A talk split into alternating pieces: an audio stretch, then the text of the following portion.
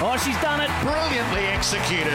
Incredible stuff. The whole family are watching on in anticipation. And yes, there's the final nail in the chicken coop. Dad's been promising to build for a decade. And don't the kids just love it? Coming in for the final turn. He's gone to the left, a little bit to the right, dodged the hills hoist, grass clippings flying in his wake. Precision mowing doesn't get any better than that. They've really set their sights high for this one. A pizza oven, water feature, and a new deck, all by the end of lockdown. But is it too much? Too soon? Only time will tell. He's a do it yourself legend in the making. Welcome to the sport of gardening for Cyclone Tools built to last a lifetime. Trojan, tools built tough only at Bunnings Warehouse. And Red Energy, owned by Snowy Hydro, a renewable energy leader. Here's your hosts, Dale Vine and Jane Nield. And thanks so much for joining us on the sport of gardening. Whether you're listening via podcast or whether you are tuning in via SEN or SEN track right around Australia, we are broadcasting from chilly Melbourne. Yes, winter is well and truly here. But thinking of all our listeners up in tropical areas like Atherton and even Wollongong. I mean, hmm, wouldn't mind a little uh, trip up there, Dal. How Yeah. are you this week? Send us down some sun.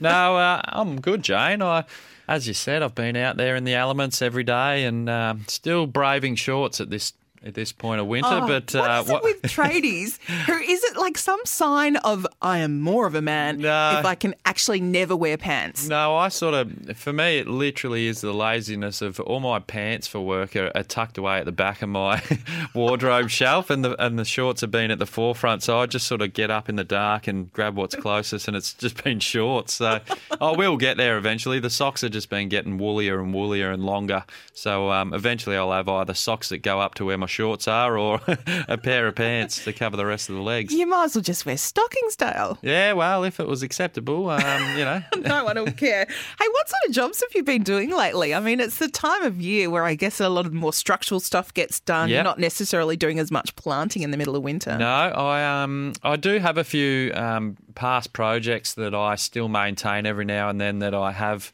um, gotten back in there, and, and a few of them are, are big places that have. Um, Bookings for, say, weddings and things like that because they can hold a lot of people. So they're past jobs that I've designed and constructed myself. So for some of those, I sort of try and get back there just after all the autumn leaves have fallen uh, through winter and, and trim back some of the big trees as well. So I've been in through that this week and um, taken out oh, probably three trailer loads of um, tree branches that I've, I've cut right down. Um, I've also just finished a, a friend's driveway as well, which was some beautiful bluestone crazy pave, um, which looked really good. Uh, I don't know when I'll get back there to seal it because we're going to need a few days in a row of um, sunny weather. So, yeah, all sorts of things on at the moment, Jane, which is great. Now, when you was talking about wedding gardens, Yep. can you imagine how busy it is going to be in the next few months when spring hits? All of those people who couldn't get Yeah. married during lockdown are now going, find me a garden, find me somewhere beautiful to Yep. get married. We're doing it in September. It might be the uh, the year of eloping, I reckon, Jane, because a lot of them have had to cancel their uh, wedding venues and uh, all these sort of things. So yeah, I don't know. I don't think the accommodation and the and the venues are going to cope with the influx of of people that missed out trying to book in again for their weddings. Yes, and there'll be lots of gardeners busily trying to make sure oh. everything looks picture perfect. I reckon. Hey, coming up on the show today, we're going to have a tool review from Dale. Each week we send him home with a cyclone or a Trojan tool so Yep. he can test them out. We're also going to talk watering systems because at this time of year, if you are blessed to have an abundant supply of rainwater falling from the sky for free, you'd be an idiot not to make use of it, wouldn't you, Dale? Oh, absolutely. I mean, it, it is. It's nature's free resource at the moment that, uh, well, the stuff that comes off our gutters is anyway. Um, so, yeah, why not use it? We're going to refer to Dale's book for some of the uh, tips on that. We're also going to talk permaculture. It's one of those words that you hear a lot more about these days. You know, it's a permaculture garden, or I'm a permy, uh, you know, member of a permaculture guild. There's a lot of people like using the principles of permaculture to design their homes, to design their gardens, and perhaps even we'll see it uh, used to design our cities and our towns. So we're going to talk to Ben Shaw from Ben Shaw Permaculture and find out what some of the basic principles are about permaculture. But today, Dale, we have a little check in with someone who I think is going to be very close to your heart. Yes. Mr. Kevin Sheedy. Of course, an incredible career. He played for Richmond in the 60s and the 70s. He coached Essendon and actually took that club, your club, Dale, to four premierships. He's an AFL Hall of Famer. Oh, it's a pleasure to have Kevin Sheedy on the show. And here's just a little reminder about some of his work. Here's a hard game, this one. Sheedy now.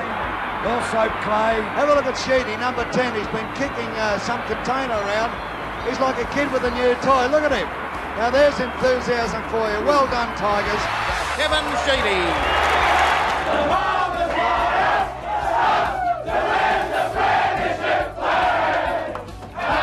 Unbelievable. Enjoy the dream come true. 20 years old winning premiership is really good. In years to come, they'll look back on this one and they'll, you know, they'll, they'll realise how special it was. A few of the memorable moments from Kevin Sheedy's career there, that audio, thanks to afl.com.au. And Dale, I saw your face light up when I mentioned that we would have one of the greats of his club with us. So, We've been blessed, Jane. We've had a lot of Bombers uh, connections on the show, so I'm very happy man. did you know that Kevin Sheedy was a gardener, Dale? Kevin, welcome to the show.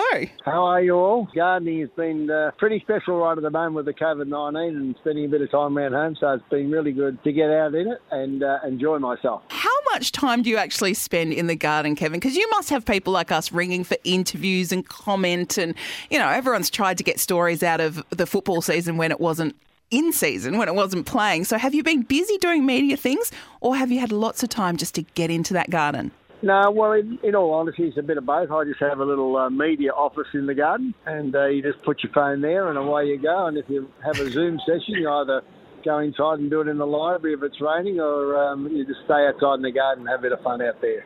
So it's all fun. It's a good sounding office. Mate, we've uh, heard a rumour that you've got a, a couple of roses. Do you, do you like your roses? And, and you've got a, at least uh, more than five, haven't you? Oh yes, I've got um, a lot more than five, but uh, yeah, I've probably got somewhere near a hundred. Yeah, yeah. 100 roses. uh, Wowee. And I'll be putting another whole big bed in soon because I've had to cut down a few trees, so just to balance up the property. So I'll probably put another thirty in soon. Wow. So when you say 100, Kevin, is that 100 varieties, or do you um, plant, mass No. plant some varieties? No, I'll have the icebergs there in the front, and we've got some beautiful, uh, they're colourful. I love, I love a lot of colour, obviously, but um, when you're trying to plan a garden, it's uh, it's the mood you're in, you know, the mood you're in, and sometimes you hopefully get it right. But uh, no, I've got a lot of different varieties. Uh, don't ask me all the names of them, but uh, your basic, your basic, uh, basic uh, iceberg gives you a, a lift with a, with a background of different colours, you know. So I've got, a, lot- I'll I'll probably have about 50 icebergs in. Yep. And yeah, my the mum's uh, probably got 20 or so up and down her driveway as well, which is a bit of Yeah, a rural yeah. property. So, yeah, they're, they're rippers, mate. They look nice when they're all blooming together. But I got um, I got a few pathways and that I'm working on at the moment, which is coming out really well. I just put my veggie garden in. So there you go. There you go.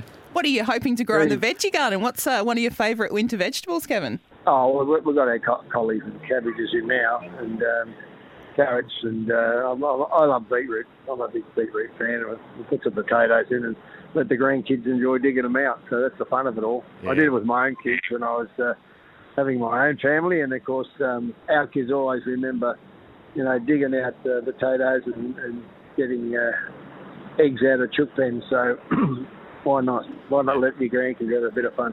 Beautiful. And where does all this come from, Kevin? Where did you grow up? Was gardening a part of your family? Is it something you think is in your blood? Uh, my grandparents are uh, country people. My mum and dad came to live in the city, so every time we went to see our, our rallies up the country, um, it was first, you know, we just enjoyed having fun, getting on tractors and, and that. But I grew up in South Yarra, not far from the Botanic Garden, so that's been my second home. That that and the MCG, I split split most Yeah. of my time between the MCG and the and the Botanic Gardens most of my life. I've done plenty of strolls through both. You might not know the names, Kevin, but what's uh, what's your favourite coloured rose that you enjoy? Uh, I, I like I love roses that give you a beautiful odour. Okay. Yep. Yep. real smell and um, so if I go to um, I go up to Warrandyte Nursery and buy my a lot of my plants there, and so in the end um, I just say tell us what you've got, they said, well, you'll love this one, you'll love that one. So if I had my time again and knew how much I'd end up loving doing it, I would have written every plant down, every tree down, and Hmm. put on the property.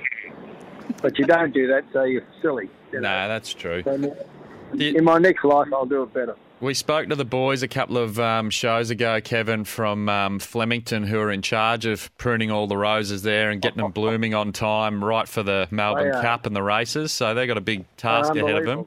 Uh, and they said that 1st of June used, used to be their time that they'd start all their pruning um, to have those buds ready uh, just on time for um, the Melbourne Cup. But they said it's all sort of changed a little bit now and it's probably thrown off about a couple of weeks. So um, you, you wouldn't be far off starting the, the pruning No, now, would you, mate? Late June. Yep. Late June. Um, I get a guy to come and help me with that. They've been very good. I love the races. To go to Flemington and I really admire what the work that these people do. And I was only in the Botanic Gardens three days ago, and um, they're incredible people. Just going to work every day. They, they work in heaven there. I think it's Yeah. Melbourne's best I- properties. I I think you. the two best properties. Well, Melbourne's are the Shrine. I love the Shrine. I Yep. love the Botanic Gardens. I love the MCG. So I tell everybody when they come to Melbourne from Sydney, when I went up to coach up there, if you come to Melbourne, you must go to those properties. Now, Kevin, you mentioned you've got grandkids. Is that something you really enjoyed bringing them into the garden? You sort of spoke about yourself with your grandparents. Do you think that's something that maybe if people are listening going, oh, I can't be bothered, it's all too much hard work, I'll just go to the Botanic Gardens? Do you think we should encourage people to get into gardening, especially when they've got younger kids around? Oh, I do because I mean, to me, it's, it's a keeps you close to the earth. Bit of fun, bit of dirt in your hands and fingernails. Never hurts you. Get scratched by a, a, a yeah, Yeah, all rose. those sorts of things. Yep. Yeah, yeah, absolutely. You know, and I, I think to myself that um, I'm got no doubt it's one of the best things I've done to to give me just the relaxation. And if you want to put some music on while you're out there and throwing a red wine on a table, then you're even getting better. it's about the only thing plants don't do for you is play songs, but the, I suppose they can attract birds and um, bees that can make a nice sound for you out there. So, no, I'm with you, mate. I sort of, and I'm glad you said that because I, uh, my passion for the outdoors and gardening came from uh, my mum's old man, old Frank Lonigan, and he was a avid gardener. And, and whenever we went to visit the the Rallos and um, Nan, and, Nan and Grandpa, he'd be always out there watering by hand or weeding by hand and just doing everything the hard way. But that's because he loved being out there. So um, that's that's where us kids got introduced to gardening, and uh, it was one of those grandparent grandchildren sort of connections that we now treasure since he's been gone. Yeah. Well, you get out there. I was up there in the garden at seven this morning. It's pretty cold. Yep. Lights just starting to sort of sail over you at daylight, Hmm. and uh, you spend two hours you can just before you go to work. I'm in town right now at the Southern Cross Station, say, and uh, you know, to me, it was just getting two hours in before I got out of the property and got in to do some meetings here in the city. So, and I'm heading back in there later today, and um, I just think it's just peaceful. You know, the flowers don't argue with you, so it's beautiful. And and and every time you do something, you think, I could have done a little bit better. I'll reshape, I'll reshape that, whatever it is. And then of course, um, when you got your bins, you got to keep looking after them. And I got mates that uh, bring in a couple of bags of uh, horse dung every now and then, which is perfect. so um, if you're in the country, don't waste horse manure. No. Yeah, if I go and see my horses at the trainers, I always bring a few bags back from the Gallagher's boys up in Gippsland. Well, Yeah. if, if I see you coming out of Flemington this spring, mate, and you're carrying a couple of bags under each arm, I'll know what's going on.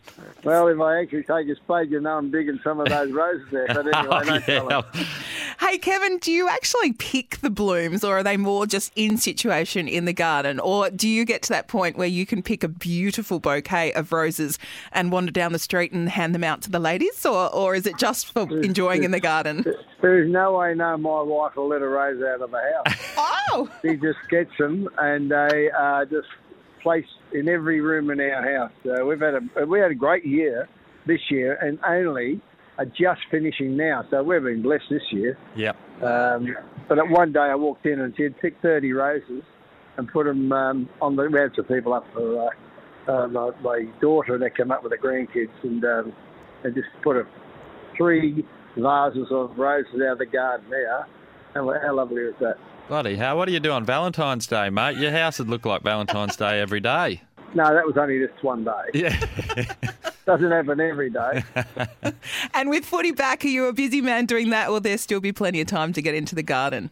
Well, look, the great thing is I'm not. I, I'm sort of out working at Essendon when I can and when they need me, and um, but you know the other three days or four days on the weekends, um, I'll, I'll be enjoying myself in the garden. Yeah. So if I do three days of the Bombers and, and any other stuff I have to work sometimes at, at uh, for companies in AFL and public speaking, uh, my, my my free time's in the garden. Fantastic. Well, look, thank you so much for sharing a little insight. I now have a picture of you not only scooping up your own horse poo, but of course, uh, surrounded by roses in the house and the garden as well. Kevin Sheedy, it's been a pleasure to have you on the Sport of Gardening. Thank you.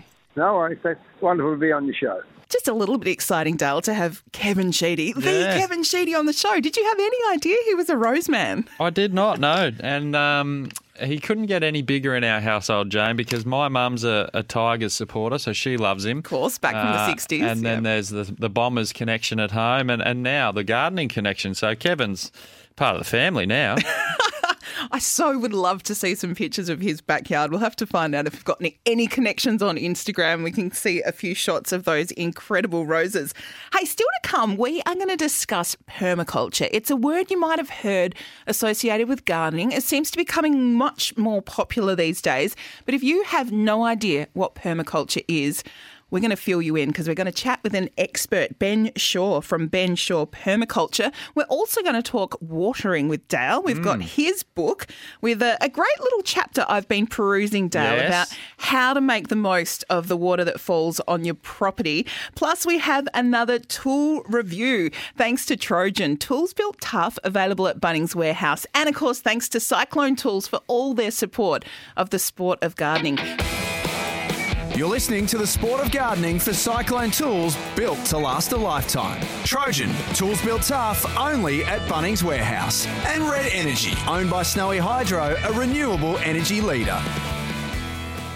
Journalism icons Caroline Wilson and Corrie Perkin join forces in Don't Shoot the Messenger. What I can't abide are politicians who receive a Queen's birthday honour just because they did their job of being a politician. Sport, food, life, news. I think I have become a lot more subtle and thoughtful because I probably didn't always think before I spoke in the past, although sometimes I still have foot and mouth disease. And, you know, I am used to myself. I'm very happy. Don't Shoot the Messenger podcast. Well, immediately there was a bit of an Adam Goodes backlash. Mm, I mean, interesting. And it wasn't as bad as Adam Goodes, but it was like, oh, who does he think he is? I mean, you know, get over yourself, Chad. Big Brother is back. I know how you love oh, a reality television Right show. back at your girlfriend. Oh, God. Channel 7, it was bad 20 years ago when I was on Channel 10. It's bad now. It's bad. Don't Shoot the Messenger podcast. Thanks to Red Energy, powered by Snowy Hydro, a leader in renewable energy. Call 131 806 for real Aussie energy. Welcome back to the sport of gardening for Cyclone Tools, built to last a lifetime. Trojan, tools built tough only at Bunnings Warehouse. And Red Energy, owned by Snowy Hydro, a renewable energy leader. And even though sport is back, we are still here, but it is fantastic to see AFL back in action, NRL, racing happening right around the country, and plenty of people actually getting out and doing a little bit of training. I know my stepkids are back on the footy field only once a week to do training, so it's an exciting time, Dale, isn't it? yeah, as soon as you can socialise and, and do what you love, it's it's going to make everyone feel a bit better for sure. Now, I have always been a fan of having a rainwater tank Yep. in a property, right? So I grew up on five acres in the Adelaide Hills, and Yeah. that rainwater tank was really our life source. I could not stand the taste of the foul drinking Yeah. water that you get down the other end of the Murray. Yeah. how, how many litres do you reckon that one was, Jane? Oh, it was only small because it was only for our drinking water. So, oh, 300 or Uh, something? A little tin. Oh, that's tiny. Yeah. Oh, okay. Well, I'm you mean sure. might be three thousand? It wasn't huge, but I really did despise the taste of any other Yeah. water except for that beautiful rainwater. Yep. So, in your book, Dale, I noticed that you've actually got a whole chapter on using water in your garden. And of course, we're talking about Dale's book, Dale Vine's Outdoor Reno Guide Transform Your Garden on Any Budget. It's available in all good bookstores. Why was water harvesting such a focus for you when you wrote the book? Uh, well, I think I was just sort of putting in a, a lot of points and um, tricks and tips, obviously, to um, save your money. And um, I mean, water that we get through our taps, obviously, you've got to pay for. So if you've got irrigation systems set up, come on automatically um, that are using mains water, then that's water that you're going to end up paying money to use. So um, we get a lot of rain, we get a lot of water that um, comes off our roofs that we still don't have to pay for. Um, God, we'd be in trouble if the council started charging us for collecting rainwater out of our. Don't give them any ideas. I know, but um, at this point in, in, in time, we uh, we get all that for free. So why not put a tank attached to your guttering and, and collect all that precious resource and um, use it in your garden beds for free? So there's people building new homes, of course, at the moment, and we've seen the government also, you know, handing out some uh, cash to start doing renovations as we recover from COVID nineteen. Is it tricky to try and get in a water collecting system into a house that already exists? Uh, no, absolutely not. I mean, they've got um, they've got plenty of great slimline tank designs these days that can fit in in most um, areas. And most boundaries are, I mean, even the, the smallest access boundaries that are close to a house, um, you know, are still within uh, 900 to 1200 uh, mil away from the house exterior. So, um, yeah, there's definitely room to sit. Uh, sit some sort of tank in there and collect a bit of water, if if not a lot. So, um, yeah, I always think there's there's a spot for it, and um, yeah, if you go and check out some of the tank ranges, I'm sure one will suit your needs. So, are most people opting for water that they might just drink or that they might use on the garden? Or do you also have people who want to actually integrate it and use it, say, to flush the toilet? No, there is. Yeah, if you're definitely building a house from scratch, there's a lot more of incorporating their water collection for use in, in toilet flushing and, and things throughout the house as well now. So, which is fantastic, and and there's a lot of cool um, design elements as, as well with these properties, especially the ones that are going for like um, sustainable ratings. There's a lot of water bladders that can fit now underneath your house. In, oh, in so a, not like a hard tank. no, so there's bladders Like a waterbed. yeah, almost. Yeah, that that can sort of sit, even ones that sit between sort of footings and um, posts that hold up your house. So they're they're nice and narrow, and you can fit a lot of them in there. And yeah, you don't need to see them. They're they're sort of sitting under your house, storing a lot of water. And as you said before, they're not taking up any space that you would be using. So um, there's heaps of options now, and they're really cool too because the more water you can store, the more you can obviously use for free. Do you have to be careful about the roof? Like if you put in a brand new tank for someone, okay, we'll whack it down the side, nice and slimline, attach all the like what if there's a dead possum in the Oh. roof or like do you have to be careful that the water washing down isn't actually going to be slightly Well, if you were drinking it, yeah, you'd have to put in a few more measures, I'd, I'd assume. So, but if you're just doing it for your, your gardening purposes, say to store water to, to actually use for irrigation or on your veggie beds and stuff, I mean, it's it's not going to be great, but it's not going to do anything that's going to um, poison you or, Yeah. or make you sick. So, but yeah, I, I don't know too many possums that have ended up in gutters, but um, more so inside your roof of your house is where they Yeah. like to go, where it's nice and insulated and. It's just my gutters that are full of Yeah. possum poo that I'm oh, probably right, worried about. okay, yeah. I see where you're getting. Now, I actually put a rainwater tank in when I bought my little cottage in Ballarat. Yep. Didn't actually think about the logistics. Yeah. Got the tank there, then had to call six very large, muscly friends to come and help me lift it over the back fence Yeah. because we hadn't really kind of thought about the fact it wouldn't fit through a gate. Uh, couldn't lift it, so we demolished the back fence to get it into the Oh, yeah. backyard. Yep. Pretty dumb planning, yeah? Well, yeah, well, fence most fence panels are pretty easy to take out a section and, and just cut through the the um, timber and then screw it back on. But yeah, it's a it's something you got to think about. Obviously, a lot of the delivery places sometimes still have a a um, crane that obviously gets them off the truck that it comes on, so they can probably chuck it over your fence for you if it's within reach of their little crane. So Now, I don't actually have a pump on this one, so I'm now faced with the fact that it's kind of got a dribble on it. It will just do the lawn if I put a soaker hose on. But Yep. do you have to sort of know about flow rates and pumps? And if you're going to run a fairly big watering system from a tank, you're probably going to need some advice. Yeah, so yeah, it's best to get in your landscaper or, or plumber as well. Um, probably plumber first, actually, if you if you're dealing with the rainwater tanks. But um, yeah, there's a lot of um, ways that they can um, make these things work these days. So if you're going to the extreme where you're you're not just using a, a rainwater tank.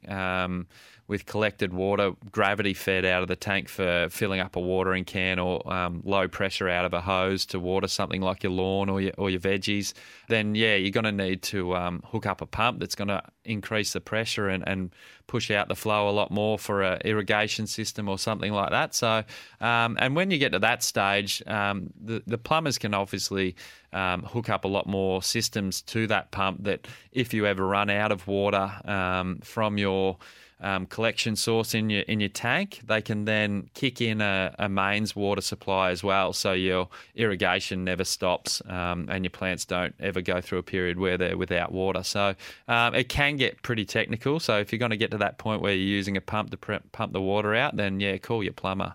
Definitely. And get someone like Dale to plan things a little bit ahead mm. instead of having to knock down fences like I did. And you are on the sport of gardening. Of course, we are here thanks to Cyclone Tools. They make premium gardening products and have been the choice of garden landscapers for over 100 years. And in just a moment, we are going to uh, get another tool review from Dale. He's got this incredible collection of tools. You're putting them all to the test, aren't you, Dale? I am, yeah. It's, um, it's been a funny one walking down South Melbourne streets with um, axes and things from the studio when they bring in some new tools, but I look like a crazy man walking down the street. I just want you to bring back that extra wide cyclone rake that you had last week. I will, Jane. I, I need it in my garden, Dale. yeah, we can go one week on, one one week off system. oh, tool sharing. Yeah, Actually, yeah. that's a very popular thing these days. I've just noticed um, on some of my social media networks Yeah. that tool libraries are becoming a thing. Okay. Have you ever heard of a tool library? Uh, it makes sense. I haven't heard of it, but uh, I can see where they're getting at because a lot of it does cost a lot of money to add all these tools to someone's collection. So if you can share something that you uh, already own with somebody else that has something else you could use, then it makes sense. Yeah, get the quality Cyclone and Trojan and you can share it with the neighbourhood.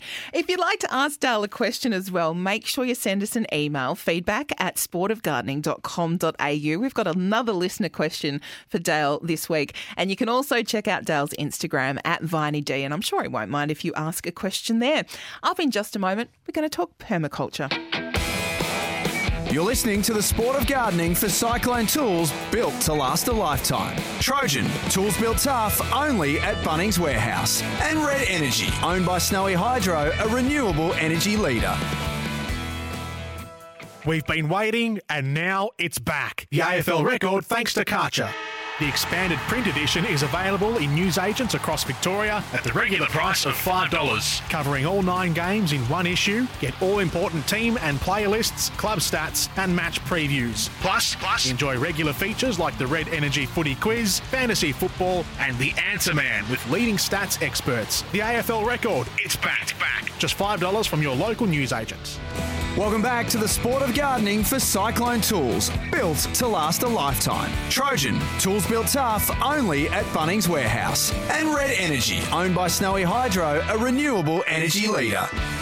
Yes, you are with us on the sport of gardening, and fantastic to see sport return. Of course, we've had AFL, NRL is back, there's racing around Australia, and you get that feeling that things are almost returning to some form of new normal. Now, Dale, how much do you know about permaculture? I'll admit, I've done some courses.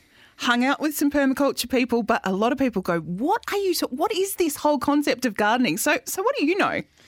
Oh, I'm pretty brief on it, Jane. I know that it's to do with uh, the veggie patch and trying to, I guess, live off what's out there, basically. So that's, I think, that's the main sort of thing. Using it. using everything out there, from worms to food and uh, productivity. So Well, I think we need an expert here. We have Ben Shaw from Ben Shaw Permaculture on the line. He's a Geelong boy, but you two have uh, not actually met in person yet. Thanks for joining us on the Sport of Gardening, Ben. Ah, thanks for having us. Ben, I just stumbled my way through what a permaculture explanation it would be, mate. But what what what, what is it actually, mate? Oh, well, I don't know if we've got the time to delve into exactly what it is, but I think, you know, a lot of people get introduced to permaculture through gardening, um, and I was no different to that. But I think from a broader sort of perspective, it's looking at ways to design, you know, a big word in, in permaculture design. Like I did a permaculture design course about 10 years ago. And, you know, we can design things, whether it's our veggie gardens or our houses or our public transport systems. Like, yeah, people often think about permaculture as gardens, but it's, it's actually how we can apply it to things we do in, in our everyday lives. So I don't know if I've given you a, a good little explanation there, but it's it's using lots of different uh, principles and techniques to design things better so we have a better sustainable world. I always remember when I did a weekend course with the Ballarat Permaculture Guild, a very thriving little uh, permaculture group down in Ballarat, that one of the things that struck me was how stupidly I had laid out my garden. Because a, a concept is that, well, the things you're going to use the most should be the closest to you. So you're probably not going to cross the backyard, down the back to the shed, around the fence to get your herbs to put on your dinner, are you, Ben? If you want to use your herbs fresh in your cooking all the time, put them near the back steps. That's right, and you know, often the veggie veggie patch traditionally has been sort of hidden down the, the back end of the of the of the block, and you know, it might have been underneath a gum tree, and people might have been scratching their head, going, "Oh, the veggie garden's no good; it, it's not working that well." But um, yeah, permaculture is a great sort of way to look at your whole garden design, and it's not even just you know the aspect and sun. It's also you know where's where are we getting our water from? So it's how to capture water off your roof to you know water your veggies and, and get some water for your chickens and all you know it's all integrated. So there's there's a lot of thought behind how, how you can set up a set up your house and your garden. And Ben, can you do it on a small scale if you've got like just a, a little backyard or maybe even just some of those plants on the balcony? And can you do it on a large scale? I hear a lot of people talking about planting food forests as part of designing a bigger permaculture block. Yeah, I think that's the beauty of permaculture. You can, you know, you can use the principles, you know, from a smaller, you know, you might might only have a, a little backyard or even a, a balcony, but you can still actually um, be growing herbs or lettuces and you can actually also instead of throwing out your your waste, um, your kitchen scraps into the into the bin, you can actually have a little worm farm as opposed to chooks if you've got a bit more room. So there's so many ways that you can apply it to your everyday life. That's the beauty of beauty of permaculture. It's not, and and I think we're seeing more broader uh, uses of it on a on a larger scale as well now. Do you reckon city councils and stuff are going to get into um, hiring an expert in permaculture just for set out purposes and things? Um, a lot of them, the Geelong one particularly, as you'd know, are, are trying to introduce greenery and things into um, the city centre. So, do you think that would be something they've sort of contemplated? Yeah, well, it's, it's definitely like I can only speak from my experience, but I've been working with uh, the Surf Coast Shire and also working within schools as well. And permaculture, you know, it's not a foreign word anymore. It's, um, you know, people people are looking for solutions to a whole range of things, and permaculture's, I think, got a lot of the answers, um, whether it be um, how we look at our public transport, how we look at our urban spaces, uh, how do we get more more locally grown food. Um, you know, there's all these different issues. Um, so I think permaculture can sort of address a lot of these things. It's not so much on the fringe now. I think things are changing. Like that, I don't know if you guys have seen the, the film 2040. That's a great film. Can provide some solutions um, to climate change, and one of those solutions is marine permaculture. Yeah. So you know, this is a film that's going around the world. Um, yep. I haven't seen it. An Australian guy. So yeah, how do we incorporate marine into our permaculture? Oh, we flood oh, the cities, Jane, the, and we. Uh... oh, go and check it out. It's a, it's a great film. 2040.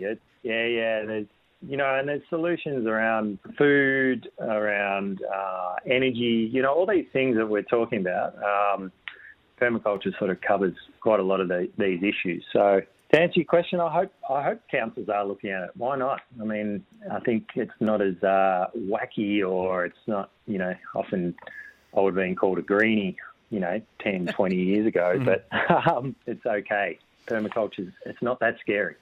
now, Ben, I've been on your Instagram, which I followed, which is how I discovered you at Ben Shaw Permaculture. Tell us about one yep. of your most recent jobs. From flicking through the photos, it looks like your clients basically said, Ben, we want a really uh, productive backyard. One of the permaculture principles is obtain a yield. So obviously they wanted to uh, grow veggies, chooks.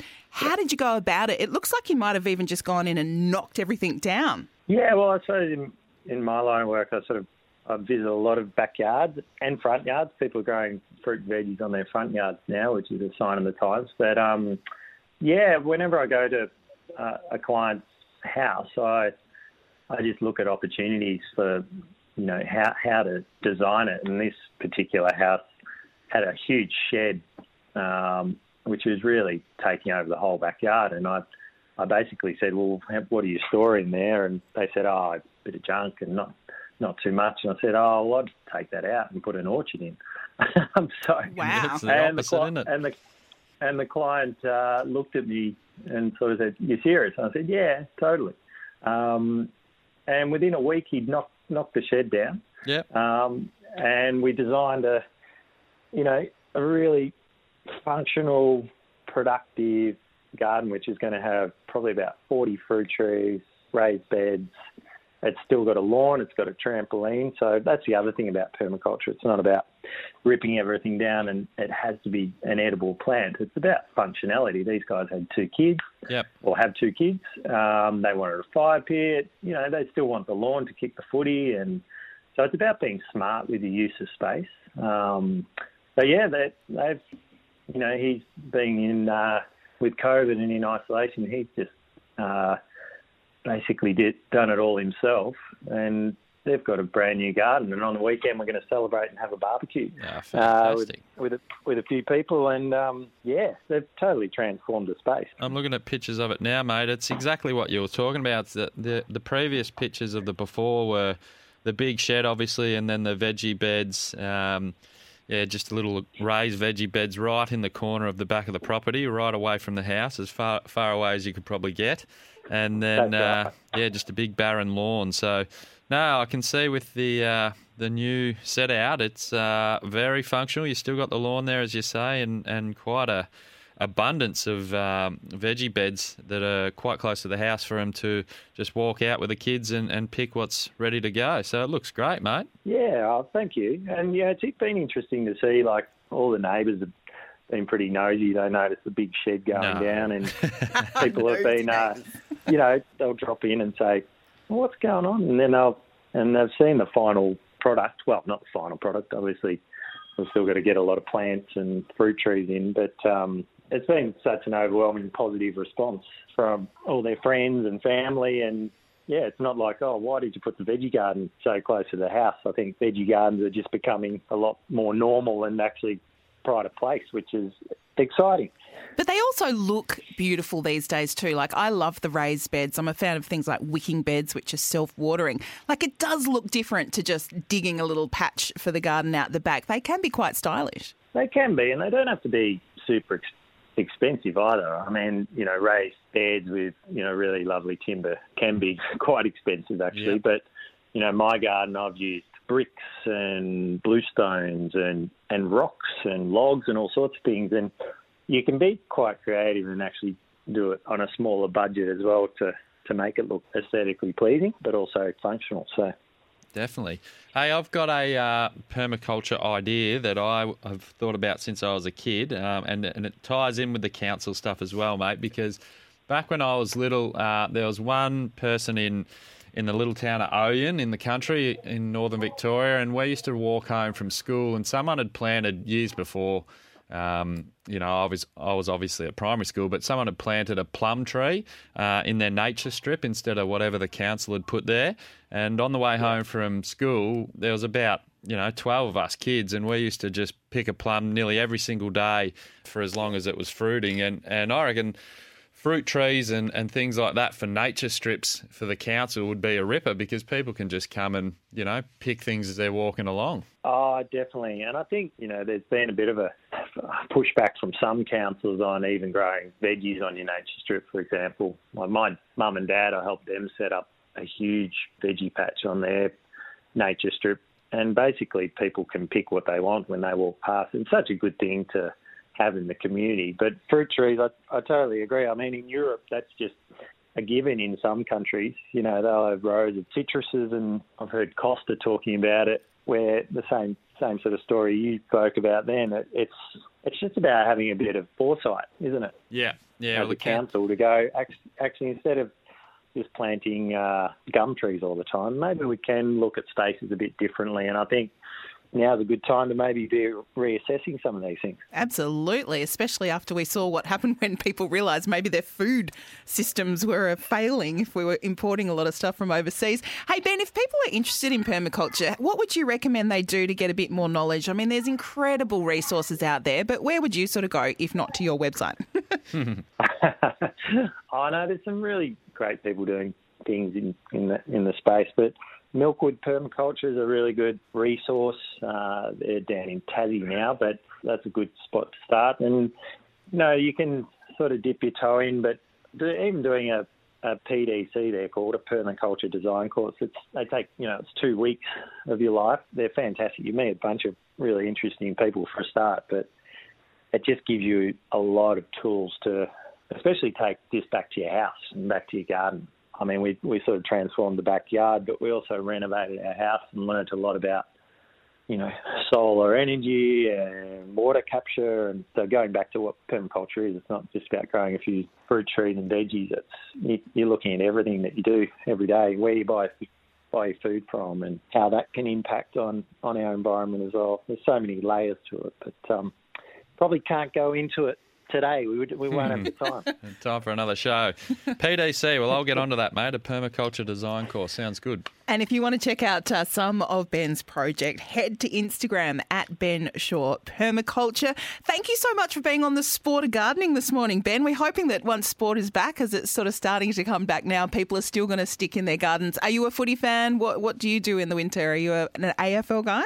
Yeah, I love the footy. Um, I probably shouldn't say, but I, I barrack for the mighty Bombers. So um, you can now say that that here, mate, every day. Yeah. Dale's a massive yeah, yeah, fan. well, I'm a bit of an outlier down in Geelong, but um, I suppose I, I better say I back, barrack for the Cats if the Bombers aren't, aren't going to get up. Um, Hopefully, it's going to be a big year for the Bombers. I think you boys need to catch up for a beer I reckon, at some yeah, stage I, I down do. in I do have a veggie patch area. Uh, I need a little bit of help with, so I might get Ben around and uh, pick his brains. uh, likewise, mate. do Uh, it on a- be good to catch up and Do it on a day And, the Bombers uh, beat the Cats, and uh, we'll have a beer, mate.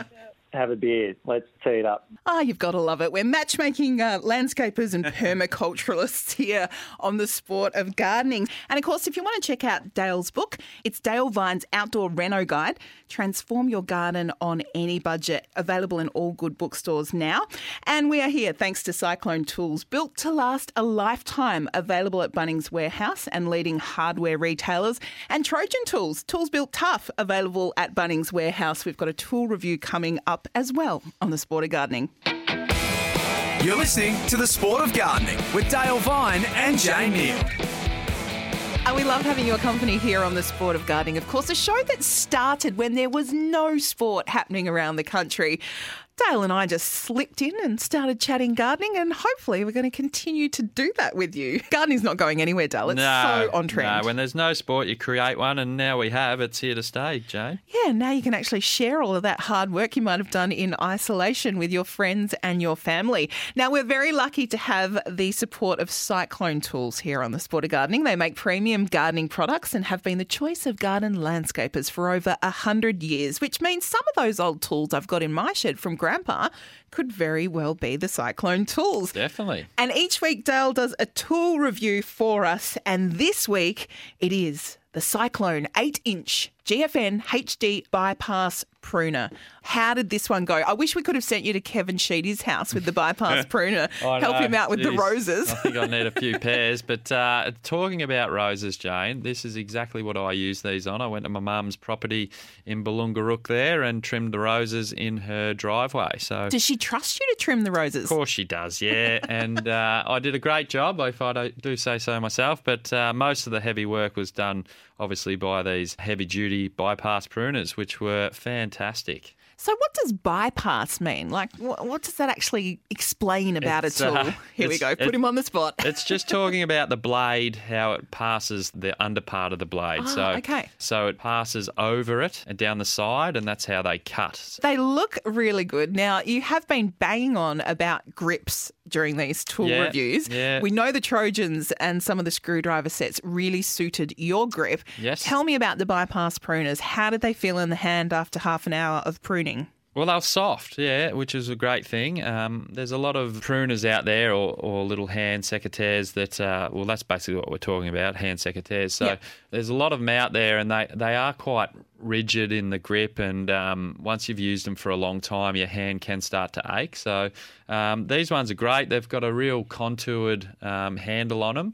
Um, so both the, the bit where it sticks into the the gap near your thumb and the rest of your fingers is the part that often gets very sore, and that's just fits in there perfectly and feels really comfortable. Um, and then the other bit is uh, also very nice, where your your other three or four fingers grab it and uh, and open and close it. So the grip is always good on these tools, and these are no exceptions. There you go. That is the Cyclone 8 inch HD bypass pruner. I reckon these make great gifts as well because if you know someone who is a gardener, there's dead set no chance they're not going to want another pair of secateurs because you can never find them when you need them. Does make a great gift as well. It does, and nothing's ever as good as a nice new pair of secateurs where they're super sharp as well. So Yeah, and the re- springs all nice yeah, and really properly easy oiled. cutting. Yep. Well, you can find your Cyclone tools at Bunnings Warehouse and all leading hardware retailers. And Cyclone have been making those premium gardening products for over 100 years. Dale, it's time for a question from our listeners. And thank you to everyone who has been sending through the emails and hitting Dale up on his Instagram. So today we have Jenny in Mount Gambier who says she's listening via E SEN SA. Mount Gambier, beautiful place in the Mm. world. Have you been there? I don't think I have been to Mount Gambier, no, but I've seen plenty of pictures from Mount Gambier Eden. go to. Mount Gambier to take your kids to the sinkhole. Okay. Is this stunning garden, which is literally in a sinkhole. Wow. It's a cave, it's a garden, it's A sinkhole. a sinkhole. it's a, it's like, you know, oh, it's a hundred foot down and you Wowee. wind your way into this gorgeous cave, Okay. which is also a garden. So the Blue Lake and also, yeah, the sinkhole It, in it's Mount stopped sinking, hasn't it? You're not taking your kids to has. something that's going to keep going. It absolutely has. So I'm sure Jenny would know of that. But Jenny says, Dale, my son is about to move out of home. I'm thinking of buying him a simple toolkit and a couple of tools. What would you recommend for a young guy setting up his first home?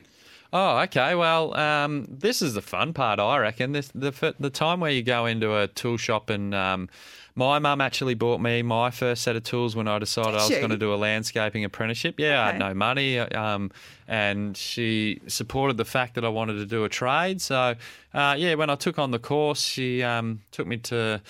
Bunnings and uh, yeah, we spent a bit of coin, which was great. But yeah, my first um, tools that I got as a kit, I suppose, were uh, you need some pliers, you need a hammer, um, and it depends on what trade you want to get into as to how far and, and what you sort of get into. I got the impression she was just sort of wanting, like, you know, if you get, you get to your house, you want to, yeah, you want to put up a picture or, yeah. you know, Well, you're definitely going to need um, some form of drill. Um, so uh, you you can probably just get away with a a drill, not an impact driver, if you're just going to be doing little odd jobs around the house. So something that you could put driving bits in and drill bits, uh, and then you're going to be able to pretty much hang whatever you need um, and fix things as well. So uh, a hammer as well, in case you're using um, nails, obviously, or um, manipulating something that's a little stiff and needs a little tap. Yeah, yeah. Um, and pliers are really handy as well around the house, or a shifter as well, so you can um, get onto something that's not um, doing the right thing and, and